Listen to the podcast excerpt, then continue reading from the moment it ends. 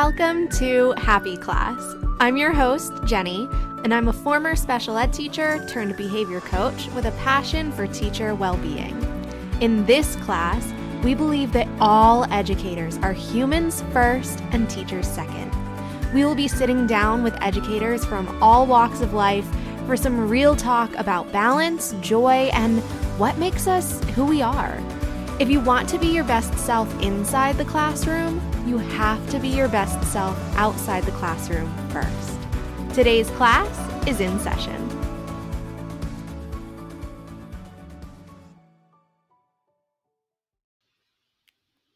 Hi, everyone. This is Jenny, your host at Happy Class. I am really, really excited today because I have a friend with me, Laura Pearce. And Laura and I are tackling a bit of a more like real life topic, right? We've talked before on Happy Class about how it's not about everything being good or everything being happy or the toxic positivity or any of that sort of stuff, but rather how can we make the most even of those difficult situations. And so we're talking a little bit about some hard stuff today, but I think it's going to be really good.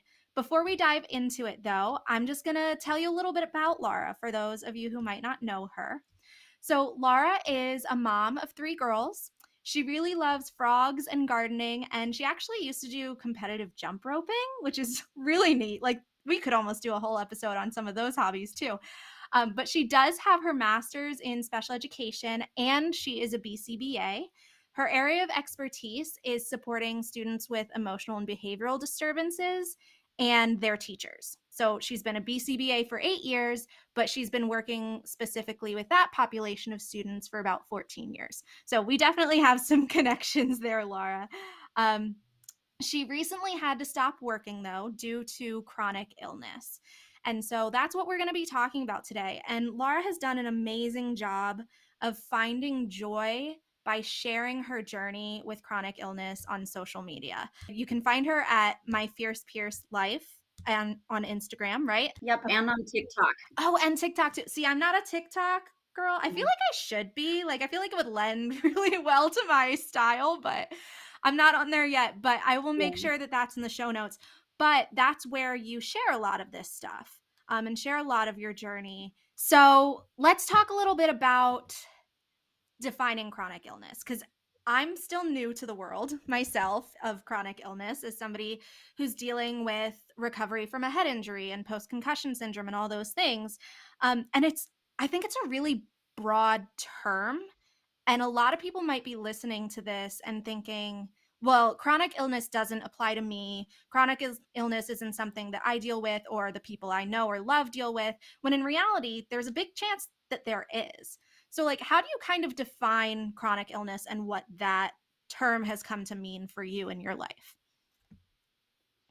Yeah, I think that for a long time, I felt like it didn't apply to me as well. Yeah. That I wasn't sick enough or it wasn't a big of an impact for me to be able to own that word. Mm-hmm. And for me, you know, I've been sick for over 15 years Ugh. and searching for answers for 15 years and in the in the time span of the last six months i've finally found some solid answers um, and it's provided a big relief but in in sharing my journey about chronic illness there are so many people out there that relate to my content but don't identify as chronically ill hmm. and i hmm. think that allowing people to see that their struggles matter too and that what they're going through and for me chronic means like forever like it's ongoing this thing the time span of it is a long time mm-hmm. and illness and illness doesn't have to be visible right yes. so a lot of the advocacy that i do is around invisible illness mm-hmm. because mm-hmm. there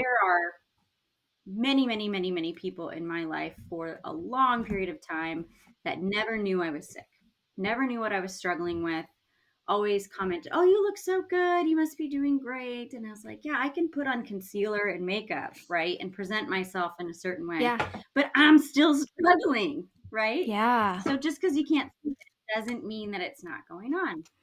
And so for chronic illness, I think that many people can um, i'm giving you all permission right i don't you don't need my permission to own it but sometimes yeah. it takes another person to like, yeah, you you are chronically ill. Your struggles do matter. Hmm. And it doesn't have to be it doesn't have to look a certain way, right? Yeah. Similarly, that we talk about autism is that there's no one look for autism, as well as there's a huge spectrum of different areas that are challenging for somebody. Mm-hmm. Same with chronic illness. Like I may not have any mobility issues, but I have issues with cognition, or I may have issues with, you know, um, certain bodily functions that are difficult for me, but I am not having cognitive issues. So it just, um, chronic illness can be so many things. And I think that owning and supporting yourself in what you're going through often can be really healing. Yeah. Yeah, absolutely. And I totally relate to what you were saying about invisible illness, which I mean, my my experience with chronic illness is is different from yours as everybody's is unique but i'm someone who experienced a head injury like there was a specific event and i have been chronically ill since then. Um, the symptoms my medical symptoms that have occurred from that have impacted my daily functioning for over a year and a half at this point.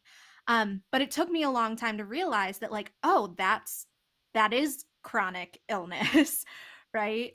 And especially that invisibility part and sometimes even taking on the invisibility part like myself like i look in the mirror and i don't see anything different. Am i really that sick? Am i really struggling as much as i think i am? And it makes it so so misunderstood i think from people yeah. on the outside. Um do you are you comfortable sharing with like what your specific diagnoses that you have found? I know you said they're pretty recent in the past like six months right? Yeah so it's it's an interesting journey that i've gone through. Mm-hmm. my team of doctors and my neurologists for almost 10 years thought that i had um, multiple sclerosis okay. and my brain scan so my my symptoms lined up with a neurological disease, and my brain scans had minimal scarring. So, sclerosis means scars. Mm-hmm. And we thought over the years that my brain scans would catch up with what my symptoms were doing. And they have, like, I have had more scarring in my brain, but it is not um, as pervasive or not in the patterns that show up in MS. And hmm. so, while it was great to have something to hold, like a placeholder kind of for a long time, and to receive better care because the team was kind of rallied around this um, diagnosis, now I have found um, with my doctors that I have dysautonomia. Okay. So it is a dysfunction of your autonomic nervous system. Mm-hmm. And you, as someone who works in behavior, will understand that your autonomic nervous system is the stuff that happens without you thinking. Yep. So your heart rate, your breathing, um, your pupil dilation, your digestion, all of these things happen without you having to tell your body to do it. Mm-hmm. Well, in my body, it the message gets messed up when mm-hmm. it's sent, mm-hmm. and so my digestion can just stop working and so, because wow. it is multi systemic, like multiple parts of my body, the health system is designed piecemeal. Yes. Like you have a GI doctor, you have a neurologist, you have an eye doctor, you have, you know, it's all separate. Mm-hmm. And so, as I was going through my journey, I'm seeing all these different people, and there wasn't really one that said, oh, all of this goes together and it fits together. It's all caused by one thing. That's always what I thought is that it was there's one thing going on, it malfunctions mm-hmm. and it is also dynamic. So mm. on one day, I could function fairly well and things could be going okay. And the next day, right, I could have difficulty with digestion, with my heart rate skyrocketing, yeah. and my pupils not dilating the way that they should in the environment. So my hmm. vision changes sometimes day, which is really weird. yeah. Yeah. What's really interesting is that as you're sharing about this, there's a lot of um, similarities to my own experience with post concussion syndrome because people don't realize that like if there's an issue with your brain, it literally affects everything else. And like it's a different source for each of us, but um the impact is so overarching. Um, that's amazing that they were able to narrow that down to figure out what it is that is causing that wide variety of experiences for you. I give credit to social media. Yeah. Because I did not know about dysautonomia. Mm-hmm. Specifically, I have POTS, which is postural orthostatic tachycardia syndrome. Okay. I say dysautonomia more often because POTS, people often think that you have to faint, which I don't. Mm-hmm. Um, it's like people call it like the fainting disease. Yeah. And that it only affects your heart rate. When in reality, when I say dysautonomia, I think it's better to um, conceptualize that it is a whole body system issue. Yeah. Um, and that's why I say that more than I say POTS. Yeah. So I actually found out more information from social media, from Instagram and TikTok about this thing called dysautonomia and POTS. And I started tracking my heart rate yeah. um, in doing different things because I learned about it. And I was like, oh, I wonder if my heart does weird stuff like that because mm-hmm. I have all the mm-hmm. symptoms. I feel like crap. I have terrible fatigue. And um, I'm able to do something sometimes, but then I pay for it for two or three days afterwards. Yeah. So I started tracking my heart rate and asking my husband, who's a normal person, right? Typical. Comparing to him, like, yeah, healthy, uh, able-bodied, yes. all of the other things that we say. Yeah. Um, yeah. I asked him, I'm like, so when you take a shower, does your heart rate like skyrocket to like 170, 180. He's like, Yeah, no, that's not normal. And I was like, Well, in tracking it happens every time. Yeah. We always wondered why I would have severe stomach cramping and feel terrible after my showers. Hmm, um, and now so I know. Interesting. So there's so much validation that comes from finding this out. Yeah, for sure. Also, like when I'm not doing well, like when my POTS is flaring, going up the stairs, my heart rate will jump, hmm. just skyrocket, just from walking up the stairs. And then other times when um, I feel like my illness is kind of under control, I can go on a six mile hike. Yeah. That's wild. And for the last year and a half, I have been in a flare, basically. Yeah. Um, but I would say over the 15 years, it would kind of, there were times where it was worse and times where it was a lot better.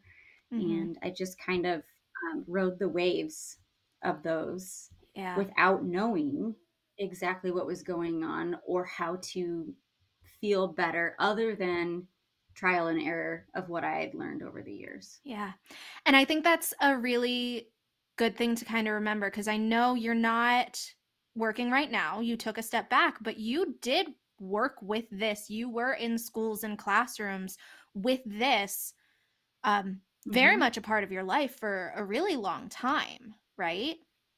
Almost 12 years, I would say. Yeah. Of navigating working at the same time as being chronically ill. Wow. Um and then and then having children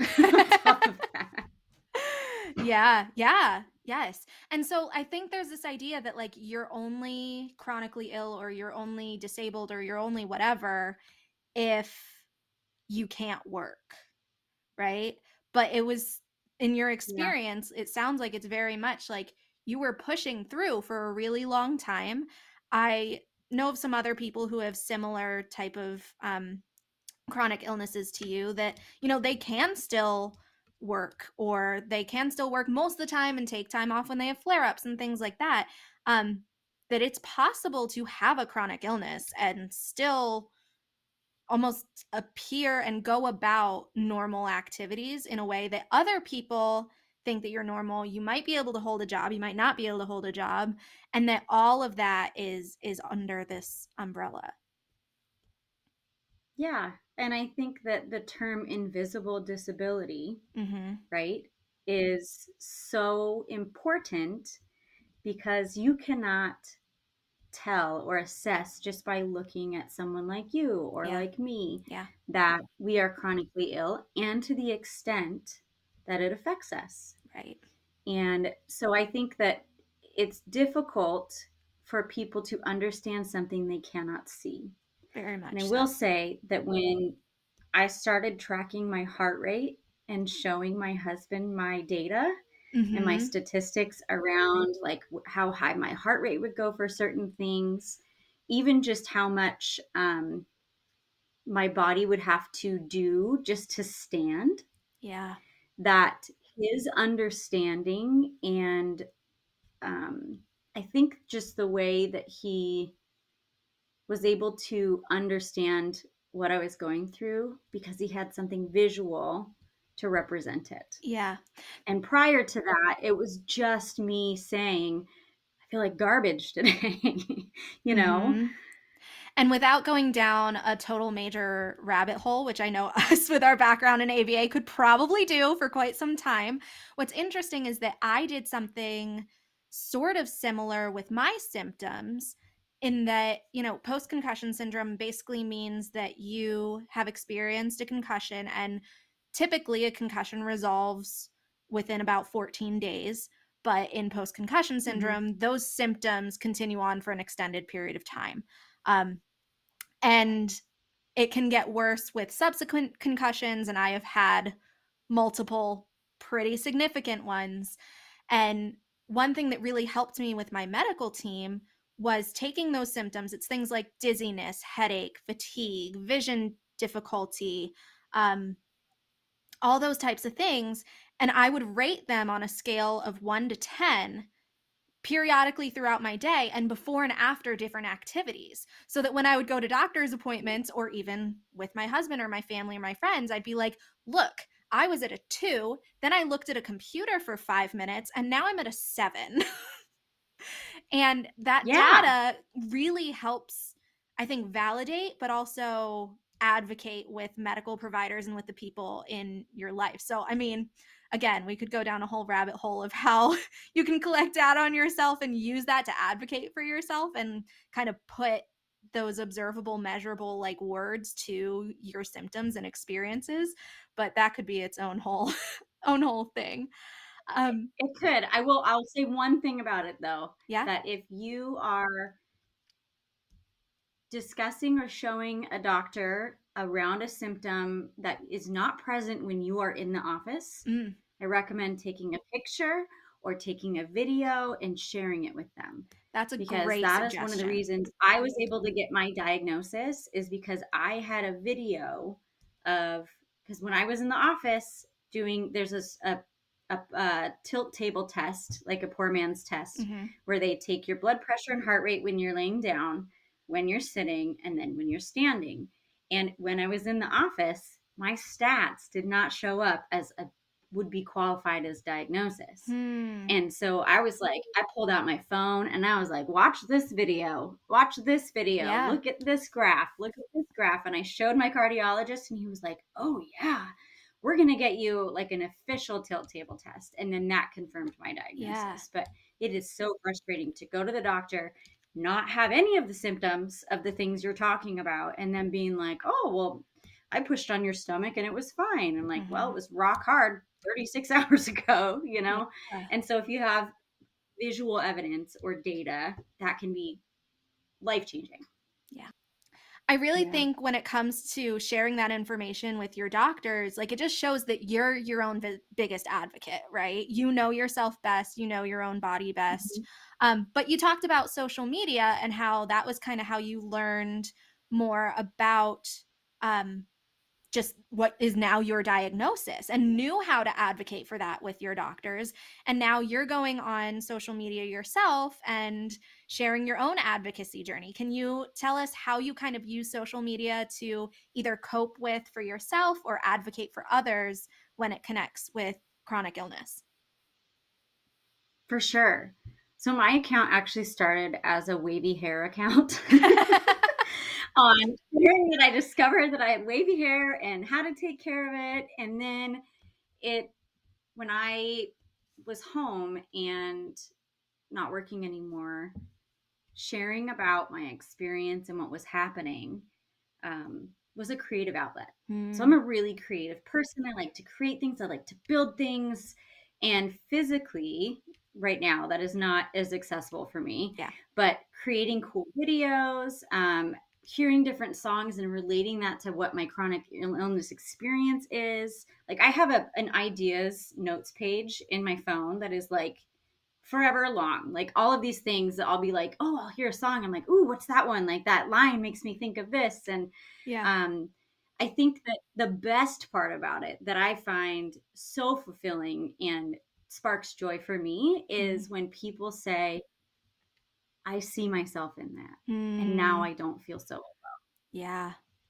Because having a chronic illness or being ill, especially invisible illness, is so isolating and can feel so you can feel so alone Absolutely. during that experience especially if you're not well enough to leave the house right yes. like especially when leaving the house or going out even if it's like grocery shopping or spending time with friends when that stuff just isn't possible that makes it that much more isolating in addition to the fact that people just don't understand yep and so social media connected me with some people who understood me mm-hmm. and then for me as a person i will say that sharing on a public forum about my disability and what i'm going through is a privilege yeah. So I know that I am in a very privileged place and that not everyone has the safety or the financial stability or you know um, i'm in a place where if there's judgment or questioning of what i'm going through that i have the strength and the support of my family mm-hmm. so that that is not something i'm worried about but i just want people to know that my expectation is not that other people share all the time because i just know that yeah. i i have this like fortunate place to be in where I can share. Yeah. Um, and so I decided I was going to. And once I started sharing, I was like, you know what?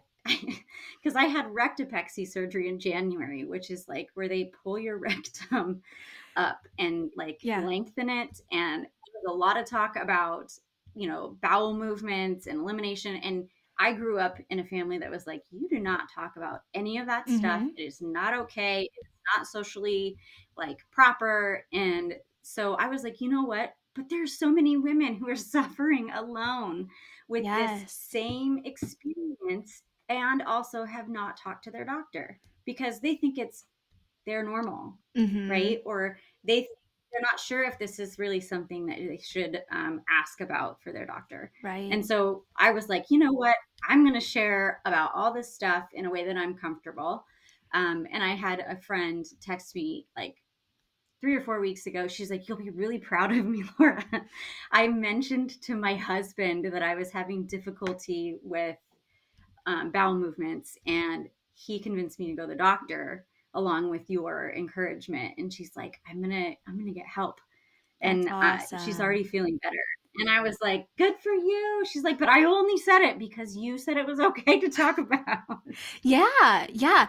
I'm a big proponent of the Brene Brown quote that says, vulnerability builds connection, right? That when mm-hmm. we share those things that are, they might be taboo or they might be like, why are you talking about this? But that's how we find that common humanity, right? And so I really, right. really love that you do that. So, what does that community, like that online community, um, look like for you and kind of provide for you uh, when you are at home and when you are on social media? Well, you hit on it earlier. When I was first, um, I had a, we'll call it a Botox injury, okay. but it is so many things that happened at the same time, but I did get Botox injections. And then a week and a half later, um, my whole trapezius was paralyzed and I couldn't lift this shoulder. I couldn't reach behind my back. I couldn't turn my neck. Mm-hmm. A lot of things happened. Um, obviously, I was suffering before that because that's why I needed to have the Botox. Right. Um, but the, the thing that happened after is called parsonage turner syndrome is where this kind of whole area just doesn't work anymore. So like your and like right shoulder? Right shoulder neck area. Gotcha. Um and i worked i'll give you this little story first and then i'll go into what you asked. Um, i i kept working. Oh so wow. i was working uh, as a behavior analyst as I was becoming paralyzed and I was having difficulty in the horrific pain I was having in the back of my head. Uh, I almost couldn't think. And you'll relate to this, I think, on how much educators give. But on my way home from work every day, I would be driving and just in terrible pain, telling myself, okay, I'll take leave if I end up in the emergency room. Hmm. I'll take leave if I can't walk tomorrow. Yeah. I'll take leave if blah blah blah, right? So yeah. fill in the blank. I think I remember like, oh, things got so much worse. Yeah. Before I would take leave from work. Yeah. And I got to the point where I couldn't think and I couldn't hold my head up for longer than five minutes without like everything just like being like, no, you have to lay down. um, and so I, I did end up taking leave. And I, when I made the decision, I think I just, I cried and cried and cried yeah. and cried. Yeah. For a lot of reasons, like relief, because I was like, oh my gosh, I don't have to push mm-hmm. anymore. Um, I felt guilty. Yeah. I felt like I was abandoning ship on something that I was responsible for. Mm-hmm. I had so many projects like in the works in the middle. And so I tried to finish them the day before I took leave, but I couldn't think. And I had to hold my own head up, like with my arm. Yeah. And so I was grieving at the same time as I was like, okay, this is what I need to do. Yeah. And it took me a couple days, I think, to fully process all of that. But there's no way that I could have continued working. And I am so thankful that I took leave. Mm-hmm. And I'm extra thankful that I'm modeling for my children that taking care of yourself is the most important thing. Yeah. So. Yeah. No, I very much love that. And I totally relate to the grief that comes along with stepping away and mm-hmm. the relationships that might be lost through that, the ways that you feel like you were saying, like abandoning ship, you feel like you're dropping the ball, like you should be able to just push mm-hmm. through it and you try and you just literally can't. And some people understand that and some people don't and that can make it harder at times. Um but finding the people who do understand oftentimes in my experience too that has come through the internet it has come through like support yep. groups on Facebook and things like that of okay these are people who get it and okay I might be losing my coworkers or I might be losing some relationships but the internet has given us a really powerful space to find that new community and new connection with others. And that's how you and I found each other. Yeah. Pretty much. Yeah. I think I mean we initially connected over our love of working with EBD students and both having yep. like I think you were already BCBA at that time and I was like just starting my ABA program and you took your leave right around the time I got my injury. Yeah. And I remember us just kind of bonding via DMs on Instagram about like it's been really really hard this week or um I really really miss what I love to do, which was my job. And so we still miss that. I yeah. still miss that. I I'm um well, I still miss it too. Yeah. Like I don't want to put words in your mouth, but like we loved what we did and we hope that like if we have the opportunity to be able to get well enough to go back, that'd be great. Uh, but that might not be mm-hmm. in the mm-hmm. cards for us. And so that's part of coping with it too. And so, uh, yeah, you're so yeah. right that even us having this conversation is an example of the way that the community can just be found in in new spaces and new ways um, when you enter these kind yeah. of health journeys for sure yeah like you said you had touched on it earlier on when you can't leave the house mm-hmm. right it's difficult to stay connected to relationships or other people and for me when i was first um, injured and at home like i said i had like five minutes at a time ten minutes at a time where i could sit up and then I'd have to lay down again because I couldn't um, physically hold myself, my mm. my stature up. Yeah. And so social media provided that um, way to share and connect with other people who are also at home or other people um, in time. It doesn't have to be in real time. That's one great thing about social media is yeah. I can post something at noon and then someone can respond at 6 or at 11 p.m. or 2 a.m. or whatever um, to connect to what you're doing. And I I made it. A, I've always made it a challenge for myself because chronic illness sucks. Yeah. And it's really hard. Yep. And I hate toxic positivity. Mm-hmm. I really do. Like I don't have to be positive all the time to be a healthy and um, grateful person. Yeah. But finding moments, and people are calling them glimmers these days, or sparks of joy. Yeah. Um, moments that that I am enjoying myself, or that I mm. find are beautiful. Yeah. Or um, fulfilling. And so making making um, reels or making videos or relatable things, it is fun for me. I yeah. really like it. And I wish when I was 25 um, there wasn't such a connection on social media. Mm-hmm. People were not openly sharing about illnesses or mm-hmm. um, invisible disabilities. Mm-hmm. And if I had seen someone with my similar stuff, like I think back to like, would my life have been different? Would I have found a diagnosis yeah. forever ago? Um, and if I can help just one person, mm. you know, shave six months off or years off when they get a diagnosis because they're informed or they see something that is similar to them and they look into it. That's amazing. Yeah. That is so powerful and so cool. Yeah. And I think one thing I do want to mention, just like as for the people who are listening, um, I know somebody who is mm-hmm. absolutely battling chronic illness um, however, they haven't yet found a diagnosis. And so it's not like the diagnosis isn't the end all be all to define how sick you are or are not. Your symptoms are your symptoms. Nope. And so, like, you got to listen to your body and pay attention to those things. Because uh, I think if you don't pay attention to them, your body will make you. Like, it will get so loud that you can no longer ignore it.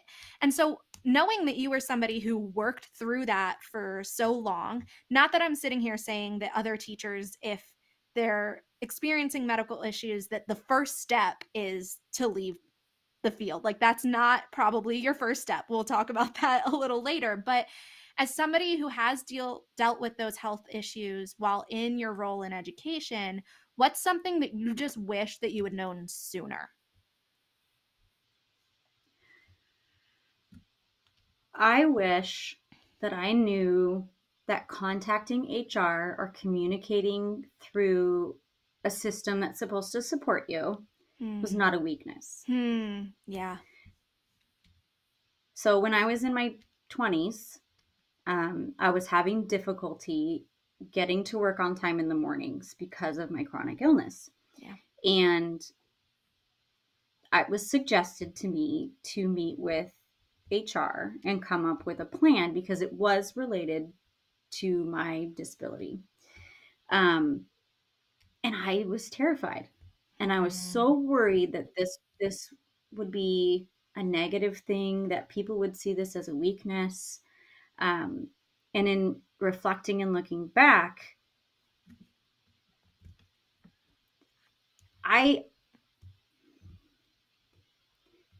I spend my life advocating and supporting students and teaching them how to advocate for themselves and how to mm-hmm. access resources or find ways to help their brain navigate a system that maybe not is compatible, right? Mm-hmm. We help kids do that.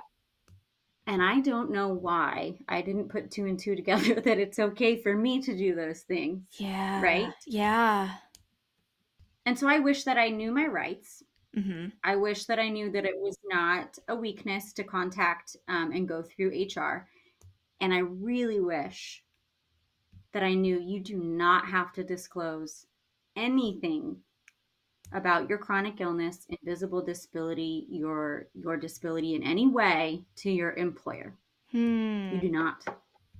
Yeah.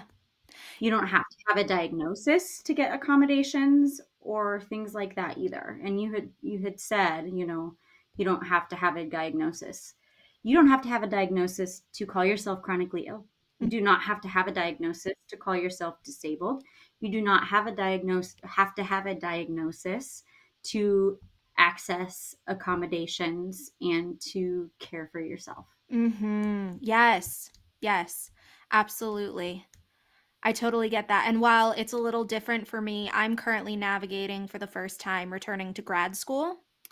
And being somebody who now, like, I spent my entire career, like you said, giving accommodations and supporting my students. And now I have an accommodations letter that I'm sending to all of my professors and realizing that it's that's okay. And honestly, my experience as a special ed teacher, I think, has helped me learn how to accommodate myself. Like, I basically take, oh, well, this worked really well for that student that one time. I wonder if that would help me with some of my overstimulation or sensory processing issues and things like that. It's such a neat way to kind of draw that parallel of what we do for our students and then starting to apply that same care for them to ourselves. I think that's really, yeah, really. I think it's really thought. important. I agree. I agree. Um, I I navigated grad school as well. Yeah. Um, and in my journey, I had to learn when to quit. Yeah. Which is not something that I did before. Mm-hmm. So I started grad school as a graduate non-matriculated student. Mm-hmm. So even even rewinding, I worked at an outpatient psychiatric school for a number of years, and I wanted to get my master's degree, and I knew that working at that extremely demanding job mm-hmm. with my chronic illness and then adding evening class grad school to that i couldn't do that yeah i knew i couldn't so I changed jobs um, and started working in a public school mm-hmm. um, closer to home, shorter commute, all these things to make it so that I could attend grad school. And then I was like, okay, I'm going to take one class at a time. Mm-hmm. So I mm-hmm. took a class during fall, I took a class during winter as a graduate non matriculated student, and then I had a huge flare. Hmm. My doctor basically sat me down. and She goes, Something's got to give, Laura. One of those things that you're doing yeah needs to come off your plate. So I had to stop going to grad school. Yeah. Um, That's so hard. And then I had a kid. Uh-huh. And then I was like, okay, I want to go back. Mm-hmm. Um, and that's when I went back. And I actually didn't work. Well, I, I did my practicum at the same time, but I wasn't working full time yeah. when I went back to full time school. So I had to figure out how much I could do at once and mm-hmm. what that looked like. Um, and and having to I had a plan, man, and I had to quit that plan and find a new one. Yeah. because um, it wasn't working. And then when I did go back, I actually sat down with my neurologist and I was like, these are the things I think I need to be able to be successful. Yeah. These are the medicines that support those things for me. Mm-hmm. These are not medicines I want to be on long term. Mm-hmm. Can we do this for a year? Yeah. And then I made a plan around that with her. And I wish I would have known I could have made some plans through the university to mm-hmm. support me. Um, whereas I did it on my healthcare end and in my personal life. Yeah. Um, on different supports that I arranged and you know, meal planned and did all those other things to make it so that I could do it. But I wish I would have known better how to navigate through the university. Yeah. So, like you've talked about making your reels and how that's provided you with community and a creative outlet and all of that wonderful stuff that has really, really benefited you. Um, what role does humor kind of play in that? Because I know that some of your reels have a bit of like a sarcastic, funny, like let's make light of this kind of side to it. What does that kind of look like? Yeah, I like to find humor in pretty much anything. And it is a skill that I developed, I think, in working in behavior. Yeah. Because mm-hmm. it can be a very stressful, intense environment and if you can't find little moments of joy or, you know, progress that you see in a student or humor in a situation, then I think you you don't make it. Yeah. Right? Absolutely. Because it is very heavy and difficult to navigate. I will say though, this one little um, disclaimer is that I did find humor in my work, but I think it is really important that we do not find humor at the expense of our students. Preach that. Yes. That we find humor in more global um, things that are happening because I do see some people online um, that are using humor or things in behavior at the expense of their student. And I don't think that that's okay. I agree. I think it's possible to both find the so. humor and still respect the dignity of students at the same time. I, it's not Absolutely. an either or, it's a both and and you can do both. It's it's harder mm-hmm. to do both. It's a fine line, it's a yes. balance that you have to figure out a little bit and you might not be perfect at it as you figure out that balance, but it's not just one or the other. There can be that both and of like this is a serious topic and I can still find humor and joy in that. And I think that applies to behavior for yeah. sure, but you've also taken that and applied it to chronic illness too. I think it's true for almost any serious topic. Yeah, I think so too. And for the chronic illness part, when I find humor, a lot of it is because it's so absurd. Yeah. Some of the things that we go through, right? And a lot of people who have never had that experience don't know what that feels like. Mm-hmm. And recently, some of the humor that I've been like reflecting on for myself is a lot of the things that I have to engage in are um, for older people. Mm-hmm. Like, mm-hmm. I think it's hilarious that I have a favorite um, laxative. Yeah.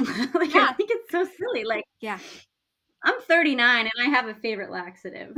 or like my bedside table right now looks like I'm 90 years old because of all the things that I have to support me next to my bed. Yeah. Um, Here's you know, it's just I, I like to find the little joke, I guess, or the little humor that's yeah. involved. Here here's a little anecdote um of just me and my own like accommodating myself and experiences and how that can be kind of funny at times. I have some pretty severe light sensitivity. I have some visual dysfunction issues related to my injury which brings a lot of light sensitivity with it and other sensory issues too. But I wear sunglasses in public a lot. And I also have some balance issues. And so I sometimes when I was like first starting to go out to like grocery stores, I'd be walking around in my sunglasses holding my husband's arm. And there would be people that I could just tell by how they were looking at me or how they were like walking around me that they thought I was blind. and I would specifically like wave at them or like say hello because I don't want to like misrepresent myself. Like I am not a blind person. I highly respect yeah. blind people. Yeah. But like it was just this kind of funny thing of watching their reactions of like, "Whoa, you can see me?" Like, "Yeah, I can see you just fine." like and yeah. you got to just laugh at it because you can't change it. You can't fix it. So you might as mm-hmm. well find some of the joy in it. Yeah. That's great. I love that. So, at Happy Class Laura, we always leave our listeners with some type of homework. So, what is your thought on that? A first action step that educators could take to get started with this? So, I think that for educators, we often strive for perfection mm-hmm. or hope for the appearance of perfection. Yeah. And I think that something that helped me in the very beginning, um, actually, not in the beginning, because in the beginning I wasn't quite ready, is to share authentically when someone asks you, How are you doing? or How are you today? Yeah. And I think it's important to share, just you don't have to do everybody, one person. Um, and that morphed for me into I decided when I was working in behavior and I, you know, all different things, I would show up and someone would say, Oh, how are you doing today? And I would share authentically. It doesn't have to be all the details. So I'd say, Yeah, today's kind of a rough one for me today. Or someone would ask me and I would say, Oh, I, I had injections in my sacrum today. So mm-hmm. I'm going to be moving a little bit slower. Um, I think it's important to find somewhere to be authentic. Yeah. And I know it's hard to be authentic everywhere in that regard, mm-hmm. but I think it's important for educators to be able to speak where they're at. I totally agree. Um, and as somebody who very highly values authenticity, like I can't give a fake answer to the how are you doing question. it's like against my nature. Um, but I think the more that you do it, like you said, starting with just one person or starting in just one setting, the more you practice authenticity, the easier it becomes. So I really, really love that mm-hmm. as like a true first step because once you pay attention to those things that you're authentically communicating to others, that's that really is the gateway to all the other stuff. So I think that's a really, really great first step to share. I love that. Yeah. And I think we often dismiss um, our experience and elevate our students or the other staff that we are um, in care of, mm-hmm. that their experience be better and that they are taken care of. But I think that sharing authentically gives you permission that your care matters too. Yes.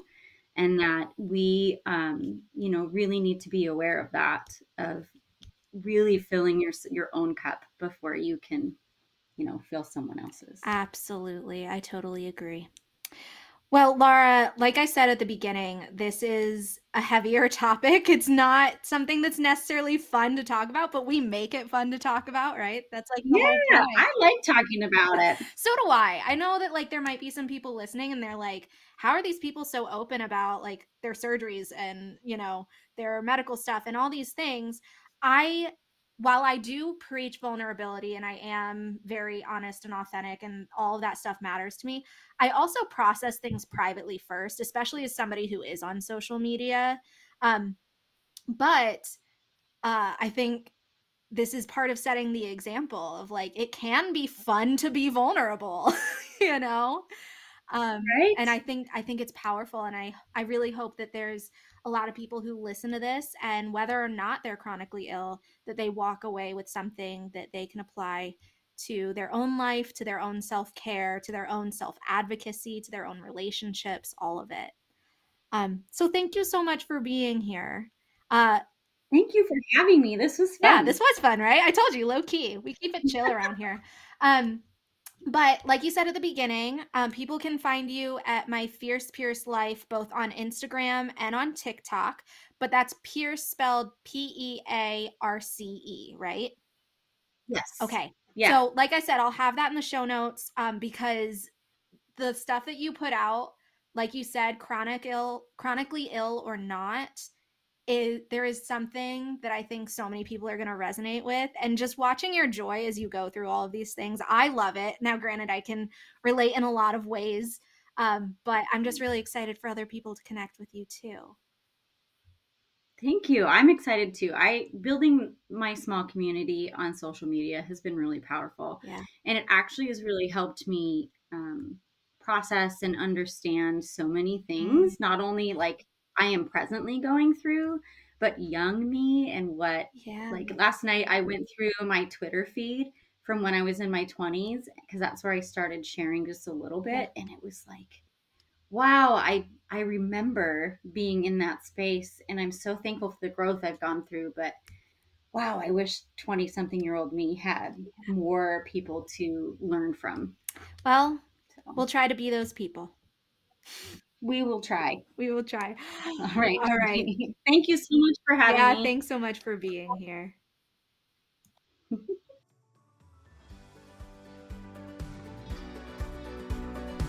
Thank you so much for joining us today, friend. Be sure to head over to our Instagram at happiclass.pod to connect with me and today's special guest.